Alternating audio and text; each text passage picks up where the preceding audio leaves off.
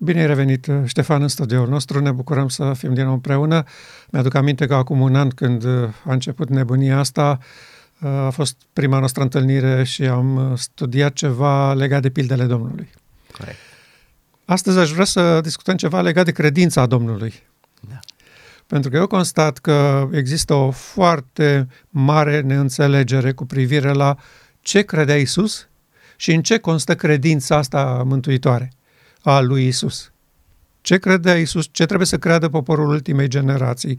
Există foarte multe persoane care sunt ferm convinse că ei au credința lui Iisus și o confundă cu credința în Iisus. Adică ei înțeleg așa din Scriptură că dacă cineva crede că Iisus a fost răstignit, a murit pentru el și îl va mântui, asta este tot și va fi în cer. Și sunt foarte bucuroși și liniștiți și mulțumiți că această credință îi va salva. Și unei astfel de atitudini, deseori Domnul răspundea cu cuvinte foarte aspre. Că ceea ce vă imaginați voi că așteaptă Dumnezeu de la voi sunt doar povești omenești, închipuiri, imaginație. Dumnezeu nu așteaptă așa ceva de la voi, ceea ce credeți voi că vă va recomanda în fața cerului. Iar Scriptura este foarte clară și la capitolul ăsta, că în privința credinței acesteia că există Dumnezeu, că există Hristos, și demonii au credința asta. Nu este credința lui Iisus și nu este credința mântuitoare.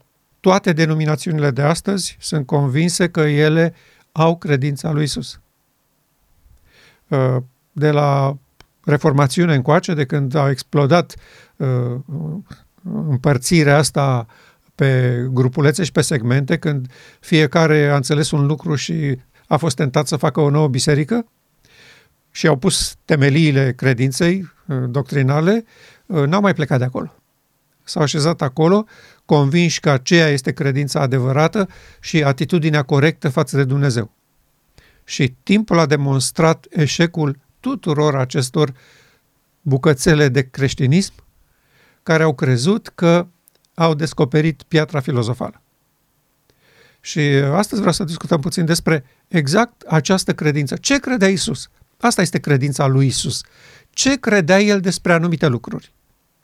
Și evident nu o să avem timp pentru toată credința lui, dar vreau să punctăm doar câteva idei legate de lucruri explicite pe care el le-a prezentat în fața poporului și a ucenicilor lui cu privire la mentalitatea lui despre realitate, despre marea controversă, despre Dumnezeu, despre starea omului și așa mai departe. Ok, avem două versete importante în Biblie care ne vorbesc despre ce înseamnă credința lui Iisus. Primul se găsește în Luca, capitolul 18 cu versetul 8 și spune așa: Dar când va veni Fiul omului, va găsi el credință pe pământ? Apocalipsa 14 cu 12. Aici este răbdarea sfinților care păzesc poruncile lui Dumnezeu și credința lui Iisus. Da, foarte interesante amândouă. Pe de o parte, el se întreba când am să mă întorc, când va trebui să mă întorc, când voi putea să mă întorc, am să găsesc eu credința aceasta autentică despre realitățile lumii în care trăiți, la poporul meu, măcar dacă nu la lume. Și nu și-a răspuns la întrebarea asta. N-a spus, da, o să o găsesc. Da. Sau nu, nu o să o găsesc. Dar noi am răspuns, noi am zis că o avem. Da. Și astăzi vreau să verificăm. Chiar o avem? Sunteți siguri, stimați frați, că aveți credința lui Iisus? Aceasta este întrebarea. Da. Și apoi, versetul din Apocalips, exact asta spune, vorbește despre poporul lui Dumnezeu din ultima generație, poporul judecății, cum ne place nouă să-l numim, Biserica la Odiseea, cum ne place să credem că suntem și reprezentăm ultima fază a lucrării lui Dumnezeu. De câte ori se ridică câte un dizident și își face o nouă grupare și o nouă mișcare, teologii adventiști vin imediat cu argumentul: nu se mai poate încă o biserică. La Odiseea este ultima. Aceasta, biserica adventistă, este ultima biserică de pe scenă, conform declarației martorului credincios din Apocalips, evident. Și au dreptate, nu va mai fi altă biserică, nu mai trebuie să fie altă biserică. Laodiceea este ultima. Și această biserică Laodiceea ar trebui să aibă poruncile lui Dumnezeu, și credința lui Isus. Da. Dar practic, nu teoretic. Nu să declar vocal, verbal, noi păzim poruncile. Asta poate să facă oricine. În realitate le păziți? Biserica știe foarte clar în ce stare este. N-am auzit odată o rugăciune de la anvoanele noastre în care să nu-și ceară iertare pentru păcatele săvârșite în săptămâna aia. Corect. Bun. Răbdarea Sfinților, ce înseamnă asta? Expresia, cred că este neînțeleasă aici cu răbdarea, adică ei știu să aștepte, știi, s-au învățat să aștepte. Nu, atitudinea aia de înțelegere a realităților și complexității situației în care se află guvernarea divină, pusă în această situație chiar de poporul său. Și ei și înțeleg și au această responsabilitate. Că din cauza noastră guvernarea divină n-a reușit să țină făgăduințele din Ieremia 31, din Ezechiel 36, din Maleac 3, din Zaharia 3. Din cauza noastră. Și ei păzesc poruncile lui Dumnezeu. De ce? Pentru că au fost vindecați. Dumnezeu a reușit în sfârșit cu generația aceasta să facă ce a promis în Ezechiel. Voi scoate inima de piatră, voi pune o inimă de carne, voi așeza în ea Duhul meu și vă voi face să păziți poruncile mele. Acest grup nu declarat din predici păzesc poruncile. Ei le păzesc pentru că s-a așezat în ei sistemul de operare divin care le dă capacitatea și puterea să trăiască neprihanire. Și al treilea lucru, au credința lui Isus. Și astăzi te invit să facem o incursiune în credința lui Isus. Așa cum am spus, pe scurt. Da. Primul lucru, ce credea Isus? El credea că este Fiul omului unit cu divinitatea și că aceasta este cheia vieții lui fără păcat. Cum ai înțeles chestia asta? Cum ai ajuns la concluzia asta? Din cuvintele lui. El a spus permanent și peste tot, de câte ori era provocat și întrebat cu ce putere faci tu lucrurile astea, dar cine ți-a dat ție autoritatea asta, dar de ce, cum faci tu minunile astea? Conducătorii poporului, biserica organizată, autoritatea vremii, spunea, el le face cu puterea lui Belzebub. Adică era un fel de vrăjitor din ăsta care lucra cu satana și făcea minuni ca să le ia ochii. Și ei avertizau poporul să stea departe de el, că el lucrează cu satana. De câte ori era confruntat cu astfel de situații, el spunea așa, eu nu fac aceste lucruri de la mine însumi. Adică de la mine, omul Iosua din Nazaret. Eu le fac pentru că Tatăl care locuiește în mine face aceste lucrări ale lui. Prin urmare, această unitate dintre el și Tatăl, explicit afirmată de el, eu și Tatăl una suntem. Da.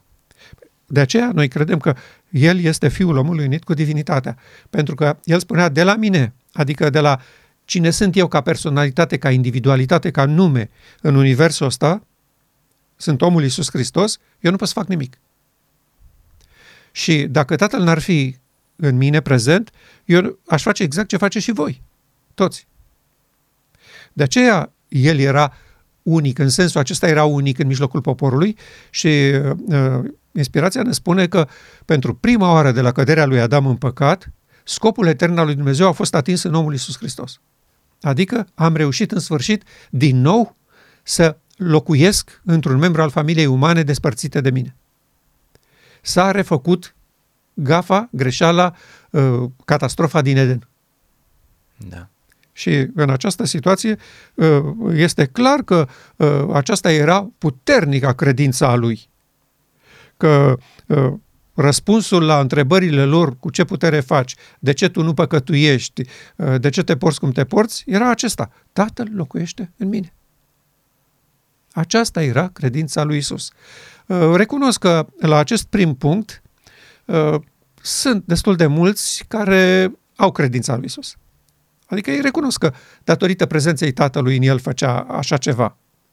Dar peste punctul ăsta nu trec și se poticnesc după considerentul respectiv. El era ființa aceea divină din eternitate, dar s-a dezbrăcat de atributele divinității și de aceea nu mai putea să facă nimic. Și acum avea nevoie de Tatăl în el ca să facă minunile, să scape când au vrut să-l prindă acolo la Nazaret, să-l arunce de pe stânci și așa mai departe. Deci, și aceasta cred că pleacă tot din imposibilitatea de a oferi un alt răspuns. Pentru că au refuzat lumina cu privire la această unitate dintre uman și divin, în sensul ei corect, după părerea mea, adică el era os din oasele noastre și carne din carnea noastră, în care Tatăl a venit să locuiască.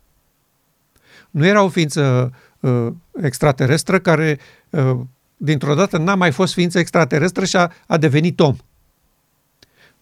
Aceasta nu era o vindecare și o soluție pentru rasa umană. Să aduci pe cineva din cer să-l faci om. De ce? Nu erau pe pământ destui oameni? Era penurie de oameni pe planeta Pământ? Aduci pe cineva din univers și îl transformi în om? La ce folosește asta? Nu. Dumnezeu trebuia să demonstreze că omul, așa cum este el, în starea aceasta, din spermatosul lui David, poate fi vindecat, poate fi refăcut după standardul divin. Și doar așa, în această situație, noi putem ajunge plini de toată plinătatea lui Hristos. Dar dacă el nu era om, a fost o divinitate fără atribute, în care a venit altă divinitate să locuiască, noi nu avem nicio șansă. Că noi nu suntem divinitate făcută om. Noi suntem oameni despărțiți de Dumnezeu.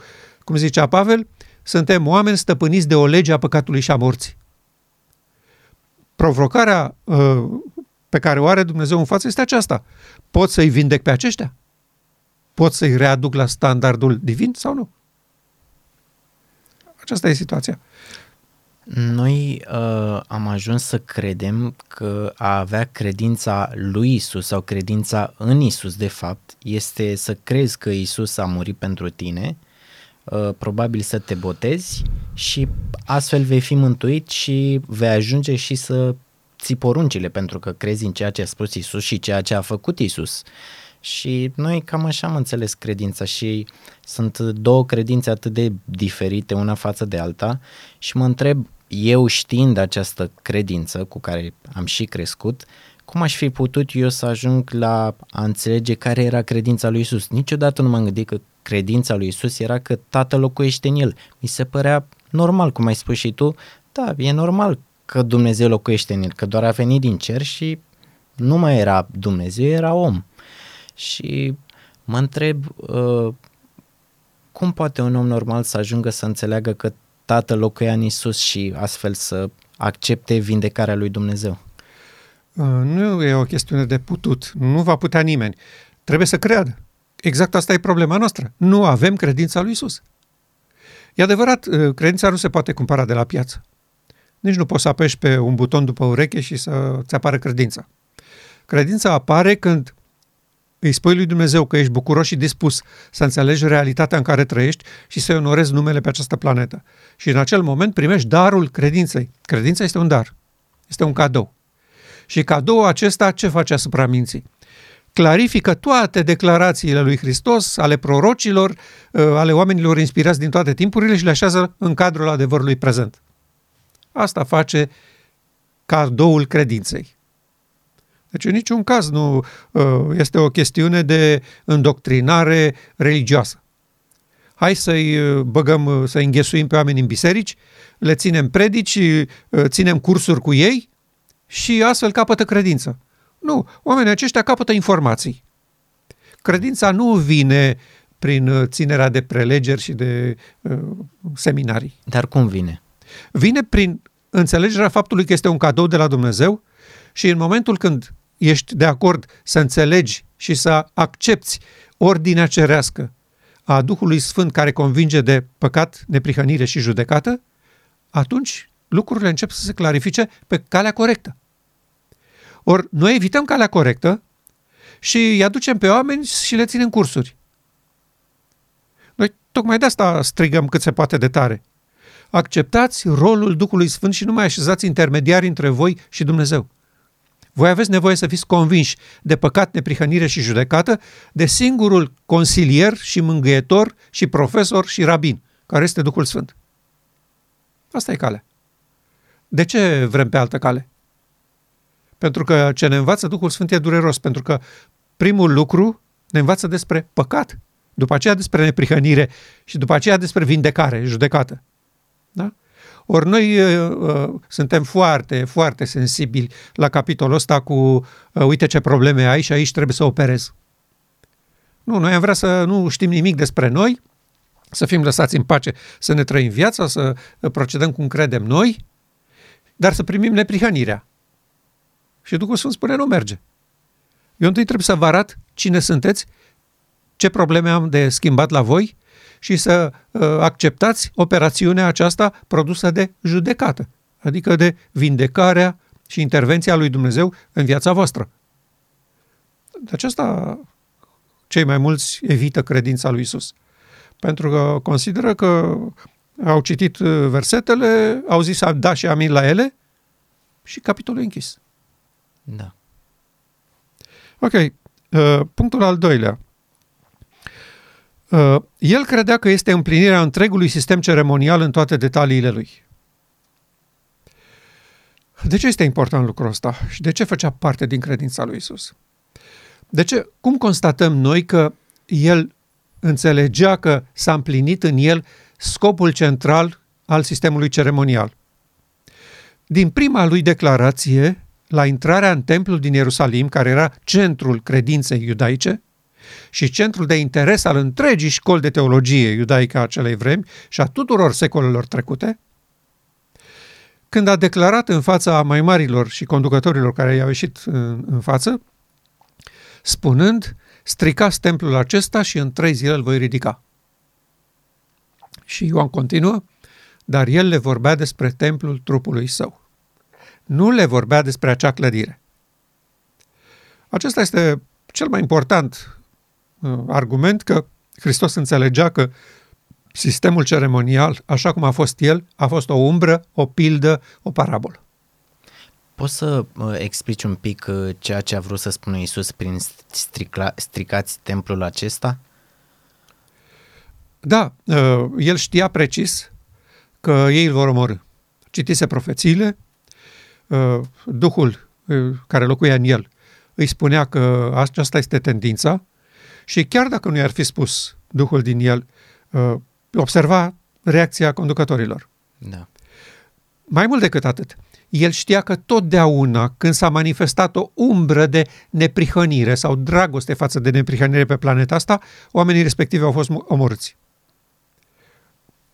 A citit și el profeții, mai întâi cât a fost copil l-a învățat mama lui, apoi a citit cu ochii lui, a văzut și el de câte ori Dumnezeu a trimis pe un om într-o generație, cei mai importanți oameni ai națiunii în frunte cu împăratul s-au ridicat împotriva lui. Deci el știa că rezultatul va fi același, chiar dacă Duhul lui Dumnezeu care locuia în el nu i-ar fi descoperit lucrul ăsta. Și apoi a și spus-o de multe ori și lui Petru și Fiul omului va merge la Ierusalim, acolo bătrânii îl vor aresta, îl vor răstigni și a treia zi va învia. Deci știa foarte bine ce se întâmplă. Și le-a spus lucrul ăsta ca să-i avertizeze că lucrarea lui Dumnezeu este pe punctul sau în momentul să treacă de la umbre la realitate. De la ceremonii la împlinirea acelor ceremonii și a sensului lor. A venit realitatea templului, este în mijlocul vostru, pentru că Dumnezeu cu templul ăsta de mii de ani asta a vrut să vă învețe, că El dorește să locuiască în voi, nu într-o clădire de piatră sau într-un cort de pânză. Aceea era o înfățișare pentru lucrurile începătoare ale credinței. Erați copii, v-am scos din Egipt, a trebuit să vă învăț lucrurile astea, dar Domnul a fost foarte repede să treacă la realitate chiar la Sinai. Cum era posibil ca ei, după atâtea sute de ani, citind și profeții, să nu înțeleagă că Dumnezeu trebuie să locuiască în ei, adică este atât de absurd. Bine, eu poate acum uitându-mă în urmă, uitându-mă cu o atitudine mai arogantă, dar este foarte absurd. De ce nu pot să înțeleg? De ce nu au înțeles nicio generație n-a înțeles că Dumnezeu trebuie să locuiască în ei și au înțeles doar câțiva oameni, Ștefan, Pavel. De ce atât de puțin au înțeles? De ce n-au fost lucrurile atât de concrete? De ce n-au înțeles? Răspunsul Scripturii este acesta și pe mine m-a îngrozit constatând asta. Poporul acesta este un popor jefuit. teologii lui, conducătorii lui, în momentul când s-au despărțit poporul de Dumnezeu, alegând un împărat și dorind să fie ca neamurile, ca familiile celorlalte țări, așa cum spune Domnul Ezechiel, s-au despărțit de Dumnezeu și n-au mai acceptat și înțeles lumina ori de câte ori el a vrut să-i cheme înapoi. Ei au pornit pe un drum numit calea împăraților lui Israel. Nu era calea consacrată către desăvârșirea creștină. Și aceste generații de conducători și de teologi și de profeți au jefuit acest popor de cheia și cel mai important lucru și valoros lucru al întregilor lor teologii. Că Dumnezeu dorește să locuiască în temple vii. Aceasta a fost minunea furată de teologii și conducătorii poporului. Și eu constat tendința asta și astăzi. Și acest popor este jefuit. Și a fost depărtat de singura doctrină care l-a făcut să apară pe scena internațională, sanctuarul. Înțelegerea corectă a locului locuinței lui Dumnezeu. Și până în ziua de astăzi văd teologi titrați, foarte titrați, care consideră încă că Dumnezeu are nevoie de case, vor să-i construiască case, clădiri, biserici, ca să locuiască. O aberație, o continuare a nebuniei care l-a răstignit pe Hristos. Și se laudă că îl onorează pe Hristos, că îi cântă lui Hristos, că îl iubesc pe Hristos și că pentru Hristos fac biserica respectivă. Nu, faceți clădirea respectivă să-L omorâți din nou pe Hristos, pentru că Hristos înseamnă Dumnezeu locuind în templele făcute de mâna Lui, nu de mâini omenești, ca ale voastre. E posibil ca rabinii și învățații vremii lui Iisus să creadă că Dumnezeu era deja în mijlocul lor și tocmai de aceea poate era o neînțelegere a faptului că trebuia să fie în ei chiar. Ei nu credeau că Dumnezeu trebuie să fie în ei, pentru că ei îl aveau pe Moise care spunea, eu locuiesc în această casă, templu, sanctuarul, da, cortul întâlnirii, da, în Sfânta Sfintelor. Acolo era Shechina, acolo... Pe timpul Domnului Hristos nu mai era Shechina, dar marele preot nu spunea poporului lucrul ăsta. Dar a fost o perioadă când Shechina era în cortul întâlnirii. Și ei erau fer convinși că asta este intenția lui Dumnezeu. Iar Dumnezeu le-a trimis mereu profet să le spună că nu asta e intenția. Asta e parabola. Pe Isaia de ce l-a omorât? El a spus clar, Dumnezeu nu locuiește în case făcute de mâini omenești. Tocmai de-aia l-au și omorât. Pentru că erau atât de convinși că ce au apucat ei de la Moise este adevărul golgoluț, încât n-au suportat o alterare a lui. Iar ce făcea Isaia era o alterare gravă a doctrinei bisericii. Și decât să îi permită să înnebunească poporul cu ereziile lui, l-au eliminat. Și tu știi la începutul cărții lui Isaia ce acuzații dramatice aduce Domnul poporului lui. Îți vine să intri sub pământ. Da? Boul își cunoaște ieslea, dar poporul meu nu mă cunoaște. Da? Mi-ați întors spatele și ați rămas ca o covercă într-un câmp de castraveți. Uimiți-vă, spunea Domnul lui Ieremia. Uimiți-vă de așa ceva popoare. Poporul meu m-a părăsit pe mine și a construit fântâni seci, care nu au apă. Deci, la apariția lui în fața conducătorilor de la templul din Ierusalim, când a afirmat dărâmați acest templu, nu a fost în ideea aceasta vă recomand să-l dărâmați. Nu, a fost în ideea o să dărâmați acest templu și în 3 zile eu am să-l reconstruiesc. Și evident că se referea la el, nu se referea la clădirea respectivă. Interesant este că după ce au dărâmat templul acesta al trupului lui, la câteva zeci de ani au venit romanii și le-au dărâmat și clădirea respectivă. Da? Aici duce necredința și indispoziția de a crește în slava luminii timpului tău.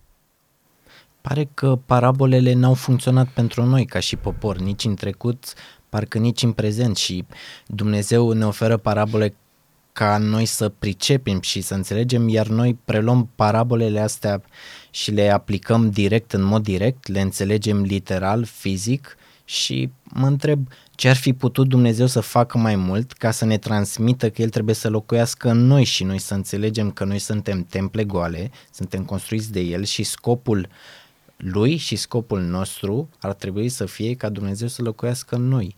L-au trimis pe Iisus Hristos, adică este ultimatumul, uite, eu locuiesc în acest om, ce pot să mai fac pentru voi ca să înțelegeți? Și nici în ziua de astăzi noi nu înțelegem, abia înțelegem și atunci când înțelegem ne pierdem puțin cu firea, începem să tremurăm, ne gândim, începem să ne îndoim, e atât de cutremurător că trecem prin situația asta. Da. Așa este. Și mai mult decât asta, după ce le-a spus dărâmați acest templu și în 3 zile îl voi construi, niciunul dintre ei, asta este chestiunea, nu l-a rugat frumos să-l ia de mână, să spună, hai vină înăuntru puțin să stăm de vorbă. Vrem să ne explici în detaliu această frază enigmatică. Corect. Niciunul ei n-au făcut. Erau foarte supărați că el îi provoacă cu treaba asta, dărâmă templul că îl fac eu în 3 zile. Deci au privit la lucrurile materiale firești omenești ale declarației lui, când aceste cuvinte aveau o profundă semnificație spirituală. Nu erau despre cărămizile și pietrele din zidurile templului de la Ierusalim. Nu despre asta era vorba. Și în același timp, era vorba despre, sau el înțelegea prin asta, că a venit timpul când tot sistemul ceremonial al umbrelor și parabolelor și-a atins împlinirea în intenția lui Dumnezeu de a locui într-o ființă creată. Și din acel moment s-a și terminat, și ucenicii au înțeles bine treaba asta și au propovăduit-o, s-a terminat cu întregul sistem ceremonial. La răstignirea lui, perdeaua din templu s-a sfârșit în 2, ca semn din partea lui Dumnezeu că s-a deschis o cale nouă și vie pentru fiecare credincios direct la Tatăl. Nu mai este nevoie de intermediari, de cineva la mijloc, între locul sfânt al lui Dumnezeu și locul poporului, între om și Dumnezeu. Și de aceea și Pavel prinde sensurile acestea profunde și spune foarte frumos, Dumnezeu era în Hristos împăcând lumea cu sine, da? De-aia nu mai e perdea între omenire și Dumnezeu. S-a sfâșiat și ne-a încredințat nouă slujba acestei împăcări. Asta este ispășirea. În Hristos, în momentul când s-a născut, omenirea și divinitatea s-au unit din nou, așa cum era planul etern al lui Dumnezeu. Iar oamenii la cruce au rupt această conexiune, au vrut să o spargă, să o distrugă, spunând prin asta, noi omenirea nu avem nevoie de această unitate dintre divin și uman. Nu avem nevoie de demonstrația pe care ai făcut-o tu și nu vrem să ajungem în situația lui. Nu vrem să fim ca el. Noi vrem să fim oameni și Dumnezeu să stea în cer la el acasă. Asta a fost răspunsul poporului lui Dumnezeu prin Golgota. I-au sucit mâna la spatele lui Pilat și l-au forțat să-l omoare ca să comunice clar și fără dubii cerului, mulțumim frumos, nu ne trebuie această rezolvare a problemelor omenirii în felul acesta, așa cum a fost rezolvată în acest tâmplar din Nazaret. Nu avem nevoie de asta. Și evenimentele care sunt în fața noastră vor conduce omenirea să spună la fel de explicit același lucru. Noi nu avem nevoie de acest gen de omenire cum ai produs-o tu în mireasa ta, în aceștia care spun că sunt uniți cu divinitatea. Nu vrem așa ceva, nu ne trebuie. Noi vrem să fim oameni și atât. Nu credem că asta e o soluție. Și o vor spune în cel mai violent mod cu putință, la fel ca și înaintașii lor de acum 2000 de ani. Crezi că oamenii o vor refuza pentru că trăiesc într-o natură păcătoasă sau poate nu au înțeles suficient de bine cât de bine este ca Dumnezeu să locuiască în tine? Poate ei nu înțeleg conceptul ăsta, poate n-au idee despre ce înseamnă ca Dumnezeu să locuiască în tine, n-au un reper suficient de... Nu, n-au vrut să înțeleagă. Dacă doreau să înțeleagă, Dumnezeu era sub obligația să ilumineze. Ei n-au vrut să înțeleagă, s-au împotrivit luminii crescânde. Lumina vine pas cu pas, lumen cu lumen, cum zicem noi, da? Ca să nu ne orbească, să nu ne împotrivim, să nu ne ridicăm împotriva ei. Anumiți oameni nu vor să țină pasul cu lumina, nu cred că mai este lumină. Sunt mulțumiți cu ceea ce știu, cu ceea ce cred, sunt convinși că altceva nu poate să vină mai bun decât au ei Și în această situație se așează în drum și spun, mai departe nu merg. În situația asta Dumnezeu nu are ce să facă. Este sub obligația să respecte decizia omului. Dar slavă Domnului că sunt unii care acceptă. Și eu la ăștia mă uit. Nu mă uit la cei care se împotrivesc, chiar le mulțumesc că sunt curajoși să spună franc în față, n-avem nevoie de invitația la nuntă. Nu credem în ea, nu ne trebuie, nu considerăm că vine de la împăratul, diverse argumente. Foarte bine, foarte bine, n-am nicio problemă. Ce înseamnă în momentul de față a avea credința lui Isus? O să vedem. Ai răbdare un pic. Mai sunt câteva puncte și o să discutăm în final despre asta, ok? Pentru că tocmai punctele acestea asta fac. O demonstrație a ce înseamnă credința lui Isus. Și vreau să le epuizăm întâi și apoi revenim la subiect. Punctul 3. Stăpânitorul acestei lumi nu este Dumnezeu, ci Satana, care a preluat administrația planetei de la Adam. Asta credea Isus. Corect. El a spus explicit și fără niciun fel de dubii, vine stăpânitorul acestei lumi și în mine nu găsește nimic. Iar poporul nostru de astăzi crede că Dumnezeu este stăpânitorul acestei lumi. Și asta nu este credința lui Isus. Iar eu mă uit la conducătorii acestei lumi, care sunt prinși în acest sistem al pomului cunoștinței binelui și răului până la gât, slujesc interesele administrației planetei Pământ total și când sunt numiți într-o funcție oficială, jură cu mâna pe Biblie. Păi Biblia aceea spune că stăpânitorul acestei lumi este Satana și că voi sunteți angajații lui. Și ei, angajații lui Satana, jură cu mâna pe Biblie și nu știu că această lume este condusă de păsări necurate și urâte, de stăpânitorii întunericului acestui veac. De ce este expresia stăpânitorii întunericului acestui veac? Pentru că ei stau în umbră, în spate. Ei nu ies public. Ei nu ies la televizor să-i vadă lumea, noi suntem adevărații stăpâni ai lumii. Noi îi spun, nu noi, președinții pe care vi alegeți voi, nu-i pun eu, voi vi alegeți la alegeri democratice. Asta spun ei. Și stau în spate să nu-i vadă nimeni. Dar ei sunt conducătorii întunericului acestui veac. Se discută foarte des de guvernul paralel, da? Sau de deep state, statul profund. Da. Foarte adevărat. Conducătorii trenului de mare viteză sunt statul paralel și de acolo vin ordinele. Și chiar unii dintre politicieni recunosc că există un stat paralel care trece peste capul oamenilor, dar n-au curajul sau nu știu să îl identifice corect. Unii dintre ei știu, dar n-au curajul, pentru că joacă liga asta. Sunt în tren și le place poziția și avantajele. Dar cei mai mulți nu știu. Dar se sesizează și ei că ordinele nu vin de la guvernele țărilor lor. Vin mult mai de sus.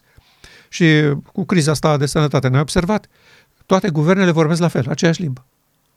Cu aceleași metode de luptă împotrivă, cu aceleași soluții. Peste tot vaccinul e ok, peste tot masca, peste tot spălați-vă pe mâini, același limbaj. Și în toate deciziile mari, chiar dacă uneori conducătorii statelor se ciorovesc între ei, dând impresia că sunt în tabere opuse. Nu, acesta este doar un joc ca să țină în întuneric pe adevărații conducători. Ei toți primesc ordine de la aceeași voce care are interesul să demonstreze universului și lui Dumnezeu că ei pot să construiască o civilizație înfloritoare pe planeta Pământ fără scopul etern al lui Dumnezeu și fără prezența lui Dumnezeu. Dacă Satana este administratorul acestei planete, care mai este rolul lui Dumnezeu? Adică e un pic înfricoșător știind că Satana este stăpânitorul acestei planete, pentru că, de exemplu, eu personal am fost învățat că dimineața aleg să mă rog lui Dumnezeu să aibă grijă de mine pentru ziua respectivă, să ajung cu bine acasă, să meargă lucrurile cum trebuie și pentru că m-am rugat, Dumnezeu va avea grijă de mine. Care este implicarea lui Dumnezeu în viața omului sau în viața națiunilor, în viața popoarelor? Dumnezeu îi cunoaște pe cei care sunt ai lui. Asta spune Scriptura și el ține cont de deciziile și de hotărârile lor. Și este extrem de important să-i spunem lui Dumnezeu în fiecare dimineață, noi suntem de partea ta în această controversă. De ce trebuie în fiecare dimineață? Pentru că vrem să ne asigurăm că, pentru că noi trăim astăzi, Ștefan, noi nu trăim nici ieri, nici mâine. Noi astăzi trăim. Nu știm dacă mâine mai trăim, ok? Astăzi e ziua în care noi suntem vii, ca să spun așa. Și mâine posibil să ne răzgândim. Evident, evident. Dar prezentul este important și noi vrem să folosim acest prezent să-i spunem lui Dumnezeu că suntem de partea lui. Okay. Dar eu vreau să spun că și ateul înrăit se scoală de dimineața, merge la servici, la școală, la facultate, vine, se întoarce, se căsătorește și cumpără o mașină de lux. Care-i problema? N-are nicio legătură cu Dumnezeu, nu crede că există. Da. Da? Și nu pățește nimic. Și mor la adânci bătrâneți, 80-90 de ani. David se plângea și Iov se plângea de situația asta. Văd pe cei răi care îți întorc spatele cum prosperă. Și eu care m-am dedicat cauzei tale sufăr. Da. Și Dumnezeu a spus, da, pe planeta lui Satan așa se întâmplă. Cei care iubesc neprihănirea vor fi persecutați. Toți cei care vor dori să trăiască cu evlavie în Hristos vor fi prigoniți. Asta e împărăția lui și e normal să ne așteptăm la asta și să fie așa. Eu am trăit în epoca comunistă, când eram permanent torturați și chinuiți de desele chemări la securitate și de amenințări permanente și ca să ne vedem de treabă să nu mai facem nimic, știi? Eu am fost chemat de câteva ori, tot așa, cu amenințări, cu țipat la mine, cu tot să mă sperie, că altceva n-aveau, că nici n-aveau ce să-mi facă, nu făceam nimic aiurea împotriva sistemului sau ceva dubios care trebuia ținut secret. Nici se putea ține secret, știau tot ce se întâmplă. Erau o mulțime de oameni la noi, la comunitate, care dădeau cu subsemnatul acolo.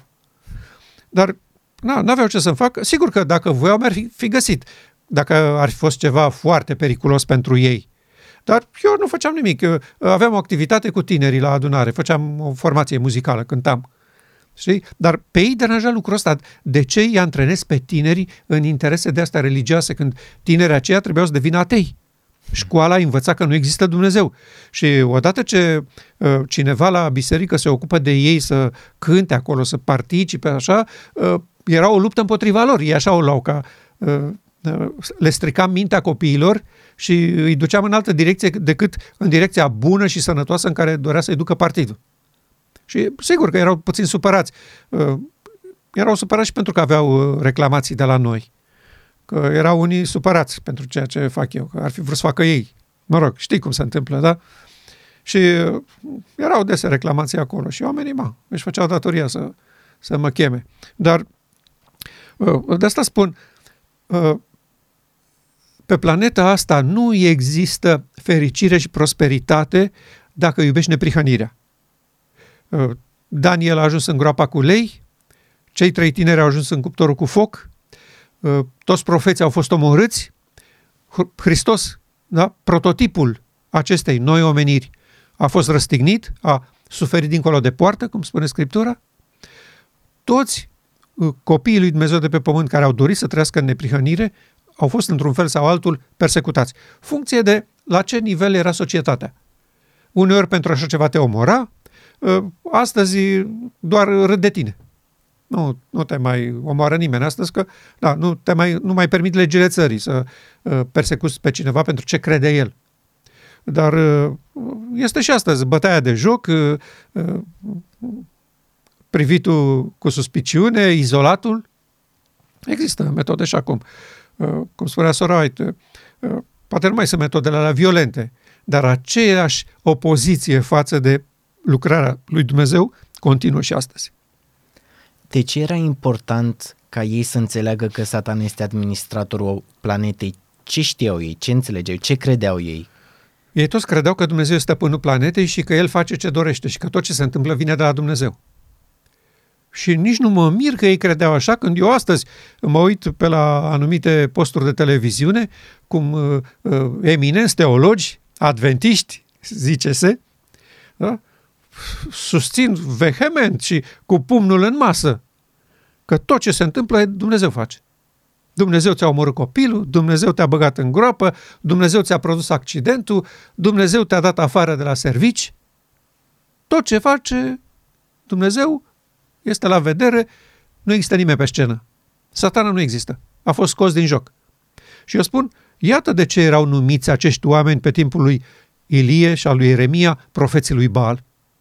Pentru că ei credeau că se închină lui Dumnezeu, dar ei descriau caracterul lui Satana. Pentru că Satana face toate aceste lucruri pe planeta asta, dar la acest subiect o să revenim cu altă ocazie. În acel timp, poporul era fer convins că asta este planeta lui Dumnezeu și că tot ce se întâmplă vine de la Dumnezeu. Și de aceea și doreau să fie acolo, de partea lui Dumnezeu, șpioși, ca să nu-i trăsnească Dumnezeu. Asta a fost permanent concepția. Deci, Iisus credea acest lucru. Spre deosebire de poporul de astăzi, care nu crede că Satana este stăpânitorul acestei lumi și că tot ce se întâmplă aici este opera și mâna lui Satana. Punctul următor, 4. El credea că urăciunea pustirii se va așeza în locul sfânt, dându-se drept Dumnezeu. Și i-a avertizat pe ucenici și le-a spus foarte clar. Când veți vedea urăciunea pustirii așezată în locul sfânt, să fugiți la munți. Sigur că se potrivea și era o indicație și despre cucerirea și dărâmarea Ierusalimului, dar Hristos privea mult mai departe. La momentul când Satana s-a așezat în sfânt, adându-se drept Dumnezeu și a preluat lucrarea lui Dumnezeu în 1844. Atunci el a preluat în numele lui Dumnezeu, dându-se drept Dumnezeu, lucrarea, așa după cum a scris și Ezechiel și Pavel în 2 Tesaloniceni, se va așeza în templul lui Dumnezeu, dându-se drept Dumnezeu. Ori legiunile romane nu s-au așezat în locul lui Dumnezeu, dându-se drept Dumnezeu, când au făcut zob Ierusalimul. Deci nu se referă, dar pentru ei a fost o indicație de moment, deci au înțeles aplicația la momentul vremilor și a fost bine de ei că au plecat din Ierusalim în acel moment și n-au scăpat. Bine, este un mod de a spune au scăpat. După ce au dărâmat Ierusalimul, romanii au luat toată populația, inclusiv pe credincioși, și i-au împrăștiat în toată Europa. Deci s-a terminat cu Israel ca națiune în acel moment. Da. Deci nu putem spune că... sau bun, dacă se referea la acel lucru și instrucțiunea era valoroasă în sensul ăsta, am fi trebuit să vedem așa ceva, că toți cei care au crezut în Hristos și au scăpat de dărâmarea Ierusalimului, au întemeiat o nouă țară, o nouă națiune, un popor, dar nu, ei au fost toți împrăștiați în Europa, n-a mai rămas nimic acolo. Deci nu era asta ținta declarației lui Hristos. Ținta declarației lui Hristos era aceasta, că Satana va face pasul acesta și va ameți întreaga planetă. Va prelua lucrarea lui Hristos din Sfânta și se va prezenta ca fiind el Hristosul autentic și adevărat. Și noi astăzi constatăm realitatea. Toate bisericile creștine sunt adunate în fața tronului din Sfânta, adică lucrarea lui Hristos din prima încăpere, reprezentată de îndreptățirea prin credință, și acolo strigă: Tată, dă-ne Duhul tău. Și Duhul lui Satana, care este suflat asupra lor, asta le spune.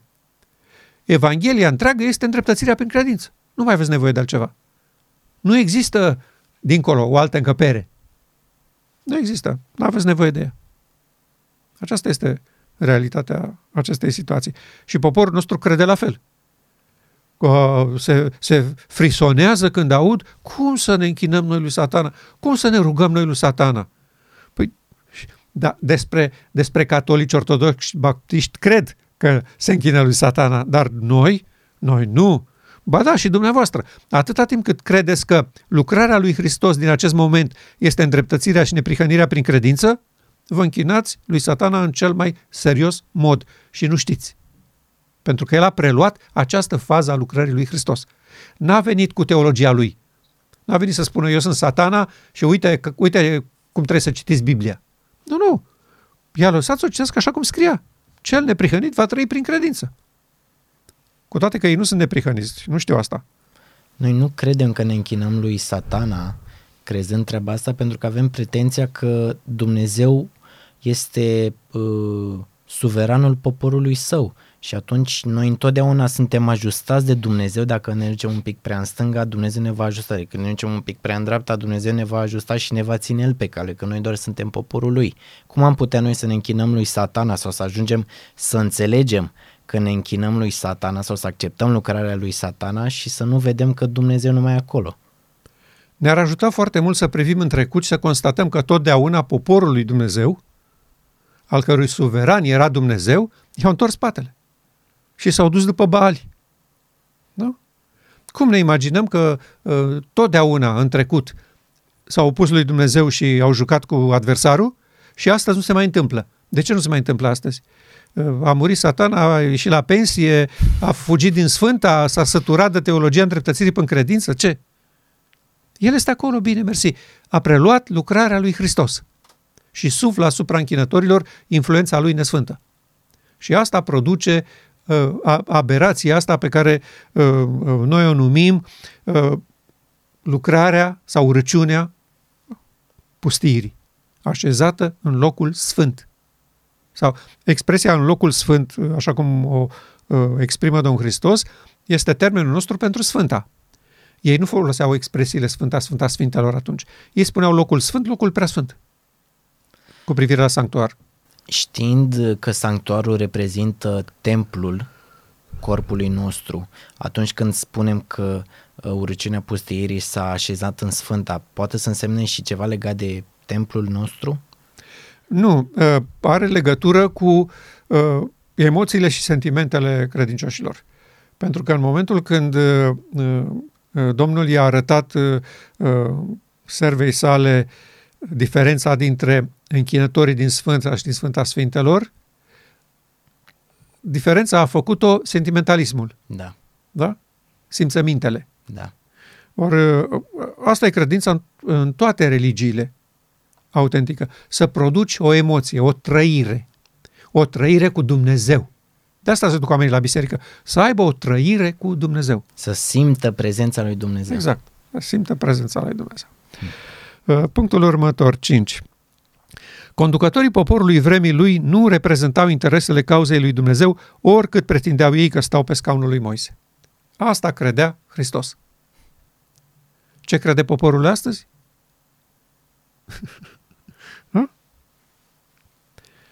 El era convins și le-a spus-o ferm în față. Voi nu reprezentați cauza lui Dumnezeu.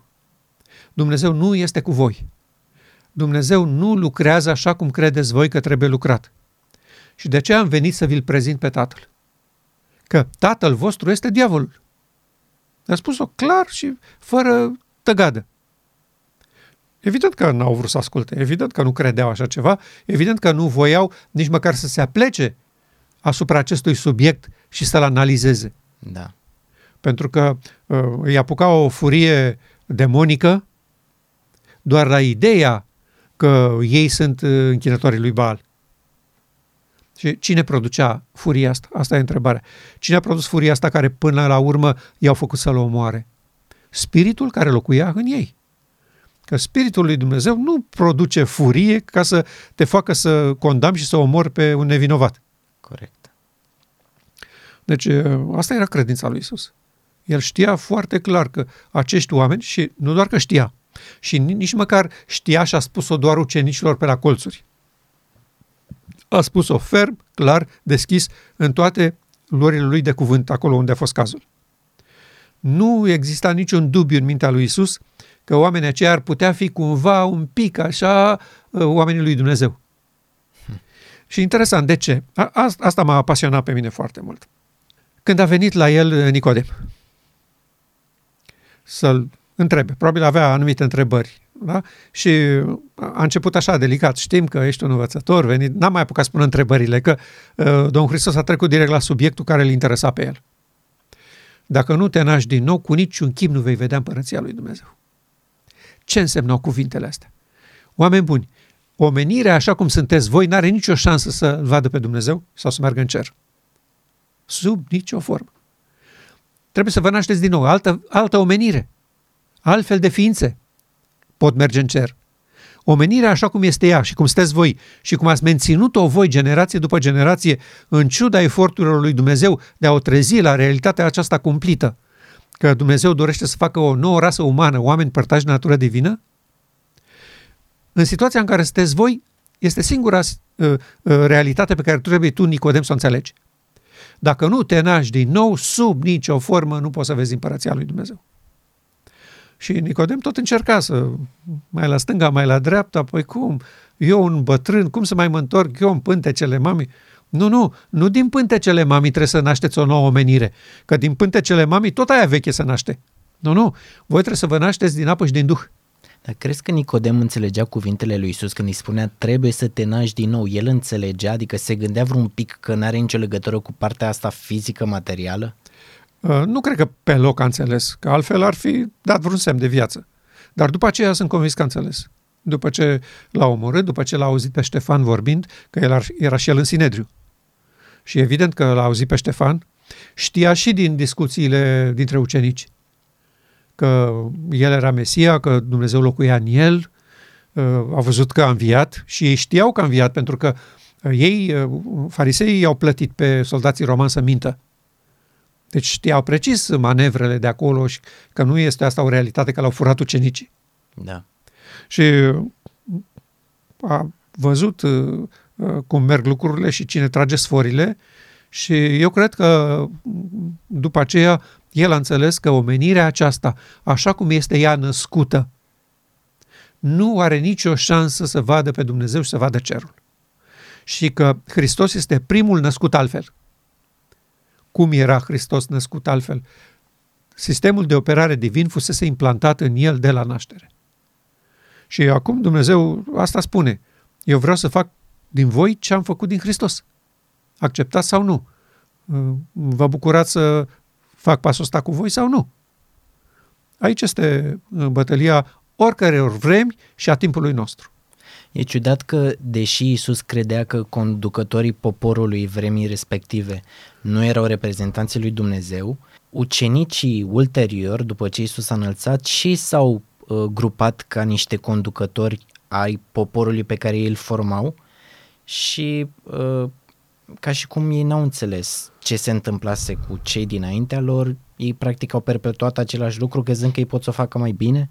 Și de aceea raportul următorului credincios despre ei spune așa: Efesul și-a părăsit dragostea dintâi. Care era dragostea dintâi? Revenirea în măsură limitată a Duhului Sfânt la cinzecime.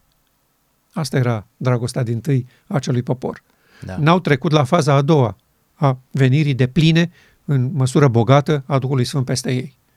Trebuie atunci să se întâmple. De aceea și Hristos le-a spus că foarte curând se va întoarce, să nu se teamă. Și ei au înțeles că în timpul vieții lor, adică nu așteptăm 2000 de ani. Și chiar așa trebuia să fie. Asta a fost intenția lui Dumnezeu. Numai că grupul ucenicilor a fost preluat de Iacov, care până atunci disprețuise pe Iisus și pe ucenicii lui, dar când a văzut și el evenimentele, așa s-a convertit, s-a pocăit, dar a fost pocăință de asta la nevoie, ca să spun așa, de circumstanță. El nu a fost și nu a avut viziunea misiunii lui Hristos ca omenescul unic cu divinul, pe care a avut-o Pavel, și a condus grupa ucenicilor în această direcție, a întoarcerii la forme, ceremonii și organizații.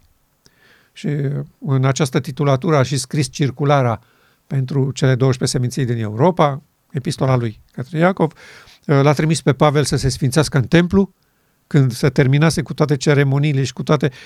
Deci a făcut doar pentru politică, să nu-i acuze evreii că disprețuiesc templul. Da. Deci, și Zorait are cuvinte foarte aspre. Acest gest a fost din lașitate. Nu a fost intenția Duhului. Și s-a stopat și misiunea lui Pavel și s-a terminat cu Biserica Efesului.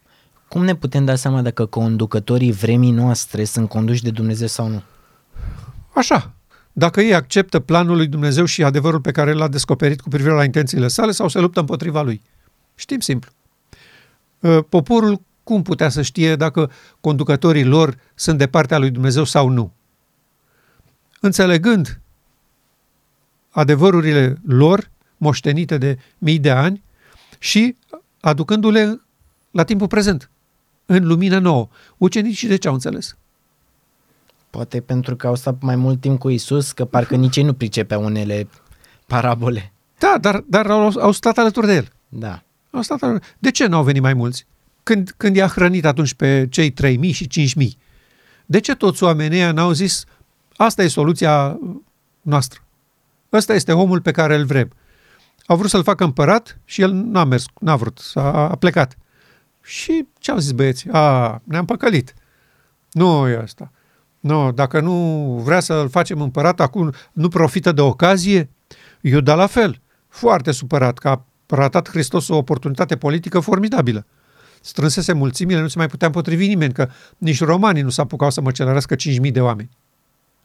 Și se duceau la Ierusalim și îl impuneau pe Hristos împărat și cu puterea lui îi dădea afară pe romani imediat. Ei asta sperau. Nu asta era calea. Nu ăsta era scopul lui Dumnezeu și nu se rezolva nimic. Ce se rezolva dacă era numit Hristos împărat la Ierusalim? Nimic. Păi.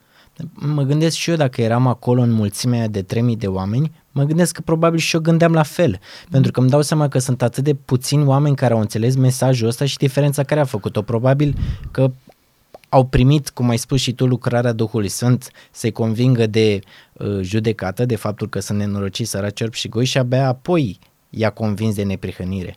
Da. Și foarte greu să, nu știu, prea puțin au primit. Eu spun că este foarte ușor, nu este foarte greu. Pentru firea umană. Bun, pentru cine vrea să rămână în ce a apucat el, da, e foarte greu. Dar Domnul zice, astăzi vreau să vă ajut, astăzi vă trimit lumină. Și noi, în loc să ne plecăm asupra ei cu seriozitate, spunem, nu, mulțumim frumos, avem. În situația asta n-ai ce să faci. Da. Nici bunul Dumnezeu nu are ce să facă. Și punctul următor, punctul 6, poporul lui Dumnezeu de atunci, singurul obiect al iubirii și grijii lui Dumnezeu de pe pământ, fusese amăgit de șarpele cel vechi ca și în trecut. Hristos credea acest lucru și îl constata. Și le spunea oamenilor, de exemplu, când a mers la Capernaum acolo, i-a asemănat cu Sodoma și Gomora. Da. Da? Va fi mai ușor pentru Sodoma și Gomora decât pentru voi. Pentru că a venit în mijlocul vostru realitatea întrupată a intenției lui Dumnezeu, a scopului său etern, și voi vă bateți joc, îl răstigniți. Ce să facă Dumnezeu mai mult decât atât? Asupra acelei zone a răsărit soarele neprihănirii. Iar ei rămâneau în bezna peșterilor lor ca să se simtă bine și să-și trăiască viața netulburați de nimeni. Pentru că viața propusă de Hristos era o provocare extraordinară. Iubiți pe vrăjmașii voștri, adică pe romani. Da? Era greu de tot pentru sfințenia lor, ca să spun așa. Da? Ei erau un popor ales, cum să-i iubească pe vrăjmașii lui Dumnezeu, care i-au cotropit. Și astfel de idealuri înalte, așa cum denotă predica lui din Matei 5. Oricum nu l-ar fi ascultat pe Iisus, pentru că ei se aștepta la un Mesia care să-i libereze de romani, nu să-i îndemne să-l iubească, să iubească. Da, exact. Și de aceea i-a și etichetat așa în declarația lui împotriva cărturarilor și fariseilor. Asta spune. Ei merg pe aceeași cale pe care au mers părinții lor care i-au omorât pe proroci. Și noi după 2000 de ani constatăm că Hristos a avut dreptate. Da. Deci poporul acelei vremi, deși era cu adevărat singurul obiect al iubirii și grijii lui Dumnezeu de pe pământ în acel moment. Pentru că Hristos a venit la ai săi. Nu a venit la vrăjmași, la necunoscuți. A venit la ai săi. Ei erau poporul lui Dumnezeu în acel moment. Au încetat să mai fie în anul 34. Dar până atunci ei erau poporul lui Dumnezeu și Hristos era în mijlocul lor. Deși erau singurul obiect al iubirii și grijii lui Dumnezeu de pe pământ, ei se închinau la Baal ca toate generațiile trecute.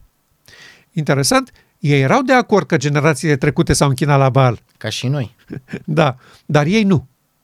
Ei nu. Doar cei din trecut. Da. Fiecare generație a fost convinsă că ea e ok cu Dumnezeu.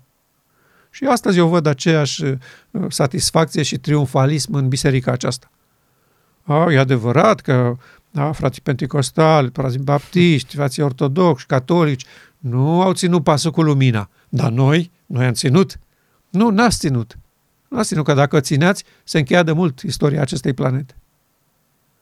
Și ultimul lucru pe care vreau să-l remarc la Hristos era acesta, că el era foarte permisiv cu păcătoșii, dar extrem de aspru cu fariseii și cărturarii, adică cei neprihăniți.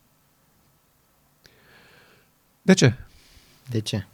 De ce Hristos era așa bucuros să aibă în compania lui desfrânate, vameși, toți păcătoși, Toți se simțeau atrași de Hristos și el niciunea nu i-a spus, pleacă de aici. Ei probabil erau mai capabili să vadă că au nevoie de ceva și că le lipsește ceva? Erau capabili să-și recunoască boala. El spunea, am venit să vă vindec. Iar ei spuneau, da, noi avem probleme. Noi suntem cu probleme. Și nu ne ascundem. Nu ne fățărnicim aici că suntem altceva. Da.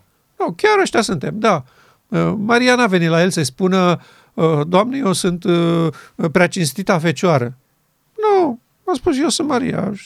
Știi, învățătorule, ce am făcut. Și îmi pare rău, dar interesant, Hristos la ei în casă se simțea cel mai bine. La Maria, la Marta și la Lazar. Nicăieri nu era primit la fel de bine și nicăieri nu se simțea liber să discute lucrurile pe față, așa cum o făcea la ei în familie. Și multe alte situații.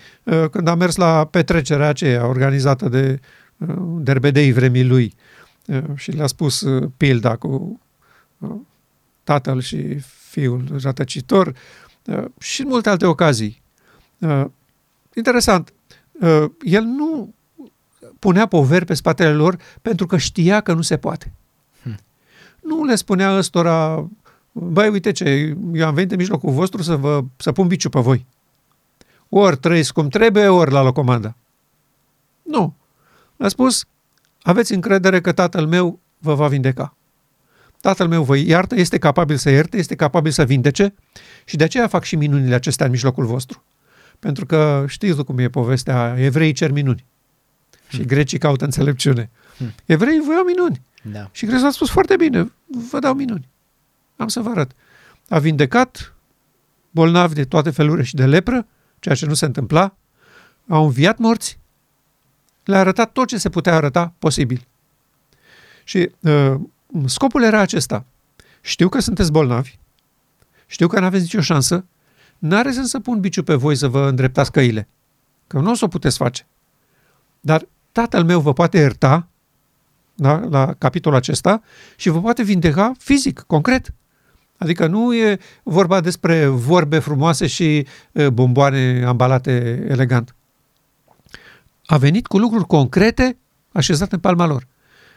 V-am iertat și vă vindec. Și oamenii aceștia se simțeau atrași de Hristos. Pe când sfinții și neprihăniții care în sinagogă ridicau capul și mâinile spre cer și ziceau îți mulțumesc, Doamne, că nu sunt ca vameșul acesta, aceștia au primit din partea lui Hristos cele mai aspre mustrări. Pentru că această atitudine îl împiedica pe Dumnezeu să-i vindece. Da. Ei aveau aceeași nevoie de vindecare ca și desfrânatele și vameșii. Nu erau un pic mai sus decât ei. Nu, la capitolul despărțiți de Dumnezeu, toți sunt pe aceeași linie, la orizontală. Indiferent cum se poartă ei. Adică unii se poartă foarte frumos, cum erau Iosif din Arimatea și Nicodem. Erau oameni respectabili, iubeau legea lui Dumnezeu, o țineau cu sfințenie, cum spunea Pavel. La milimetru am ținut toate aceste lucruri. Am trăit după cea mai îngustă partidă a fariseilor. Și alții erau derbedei, vameși desfrânate, își trăiau viața fără să le pese de nimic. Toți erau pe aceeași linie. Oameni lipsiți de prezența Duhului Sfânt în templul inimii. O scurtă întrebare. Dumnezeu apreciază dorința ta de a încerca să păstrezi legea? Nu în direcția aceasta, că prin asta capeți merite în fața lui Dumnezeu. Aici nu e niciun fel de apreciere din partea lui Dumnezeu. Este o sfidare. În momentul când crezi că prin performanțele tale în păzirea legii capeți dreptul să mergi în împărăție, asta este o sfidare la adresa lui Hristos și a operațiunii pe care le întreprinde în Sfânta Sfintelor. Și Dumnezeu nu poate răspunde la așa ceva.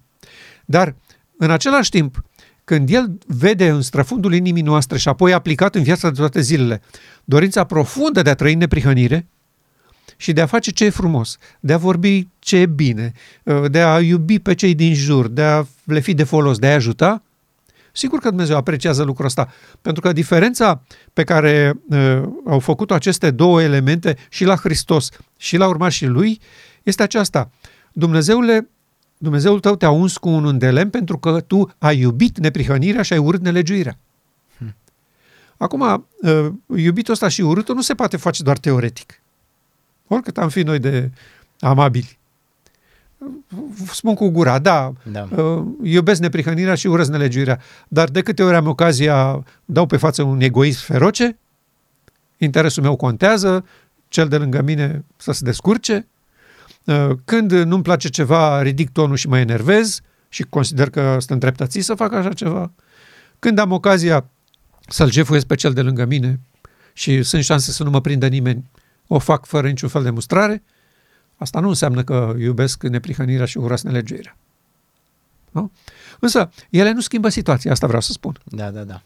Dar cu siguranță că nu numai Dumnezeu, și oamenii apreciază acest gen de comportament. Și mie îmi place să am de-a face cu oameni cinstiți, cu oameni care mă apreciază, care mă respectă, care mă iubesc, care sunt gata să mă ajute. Cum să nu apreciez așa ceva? Dar asta nu schimbă cu nimic starea noastră. Suntem în continuare despărțiți de Dumnezeu. Ok. Au fost doar câteva puncte cu privire la credința lui Isus. Întrebarea noastră pentru prietenii noștri și frații noștri. Sunteți siguri că aveți credința lui Isus? Credeți aceste lucruri așa cum le credea Hristos? Aceasta este întrebarea pe care vrem să le punem. Credința lui Isus, și acum ne întoarcem la prima ta întrebare. Credința lui Isus, în principal sau în centrul întregii lui mentalități cu privire la realitatea prezentă sau viitoare, este că omenescul unit cu divinul nu comite păcat. Asta a fost demonstrația vieții lui. Și evident că viața lui a fost condusă și călăuzită de credința lui. Nu se poate invers. Nu se poate să trăiești într-un fel, să crezi altfel. Nu, ceea ce crezi îți va modela viața fără niciun fel de condiții. Și pe asta contăm și noi astăzi. Noi credem că Dumnezeu va realiza o unitate între omenescul nostru și divinul său la Marea Zi Ispășirii pentru cei vii. Și asta ne motivează viața. Și asta ne face să trăim diferit de felul cum trăiam înainte. Da? Ne dedicăm toate energiile acestui scop. Ne-am legat speranța dincolo de perdeaua din lăuntru templului. Și sigur că am căutat o altă imagine despre realitate. Nu s-a schimbat nimic concret în viața noastră. Tot despărțiți de Dumnezeu suntem în acest moment. Dar începem să apreciem din ce în ce mai mult neprihănirea și să urâm din ce în ce mai mult nelegiuirea. Și asta spun în principal la noi. Că la alții e ușor de urât nelegiuirea. Știi? La noi, în viața mea personală. Și asta este și lucrarea Duhului Sfânt. Ne va convinge de păcat și John spunea, cu cât vedeți mai mult păcat în viața voastră, cu atât aceasta este dovada că Duhul Sfânt a lucrat să vă ajute să înțelegeți această realitate. Și noi îi mulțumim Domnului că ne-a oferit cadou credința lui Isus, care înțelege că omenescul unit cu divinul nu face păcat, care înțelege și apreciază și acceptă că Satana este stăpânitorul acestei lumi și nu Dumnezeu, care înțelege și apreciază că poporul acesta se închină lui Baal ca și în trecut și de ce are nevoie de un al treilea Ilie, pe care Dumnezeu a promis că îl va trimite în generația noastră. De asemenea, că poporul vremii noastre repetă istoria poporului din trecut și că suntem în aceeași situație deplorabilă, nu am înaintat niciun pas dincolo de primele raze de lumină oferite pionierilor adventiști. Și, ba din contră, pe multe dintre ele le-am abandonat. În special aceasta legată de scopul etern al lui Dumnezeu în sanctuar. Ce poate să facă un om care n-are credința aceasta, care poate auzi mesajul ăsta, dar încă se îndoiește, încă nu-l crede, adică nu e ferm convins că aceasta este credința lui Iisus Hristos și că aceasta este credința pe care trebuie să o aibă și el și să rămână statornic în ea? Să facă și el ce a făcut Natanael. Natanael n-avea nicio credință dacă Iosua din Nazaret este sau nu Mesia. Auzise o vorbă și el, de la prietenii lui, auzise de la Ioan, că Ioan e de acord că asta este Mesia, dar lui nu-i venea să creadă cum să fie Mesia un tâmplar. Cum am spune noi acum, zugravul care ne-a zugrăvit apartamentul e Mesia. Absolut incredibil. Da, și am respinge categoric. Să meargă ca Natanael sub smochin să întrebe.